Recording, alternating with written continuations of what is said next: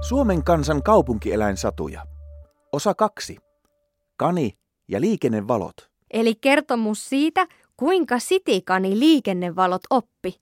Taltioitu Tammelassa. Sitikani hyppeli asfalttitien reunaa pitkin.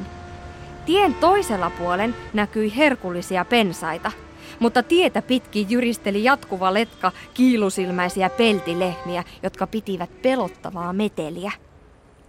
Voi voi, kuinka minä pääsen tuon tien yli?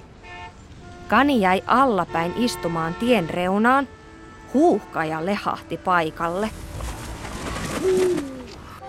Terve, kaniseni. Mitä murehdit? Tien toisella puolella odottaa herkullinen ateria, mutta en pääse sinne. En osaa lentää niin kuin sinä. Äläpä suree. Ei tien ylittämiseen siipiä tarvita. Pitää vain seurata värejä. Mitä tarkoittaa? Mitä ihmeen värejä?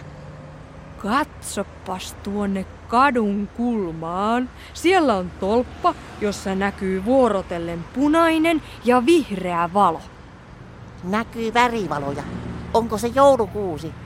Ei ole joulukuusi, vaan liikennevalot. Ne kertovat, koska saat mennä tien yli. Aha. Kun punainen valo palaa, on peltilehmien vuoro ravata tietä pitkin. Silloin sinun pitää olla paikallaan ja odottaa. Punainen. Punainen kuin puolukka. Puolukka pysyy paikallaan. Kun vihreä valo syttyy, on sinun vuoro mennä tien yli. Ahaa.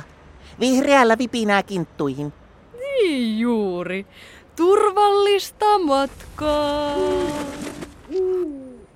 Ja niin lensi Huuhkaja matkoihinsa. Sitikani odotti vihreää valoa ja pääsi sitten tien yli herkuttelemaan. Sen pituinen se.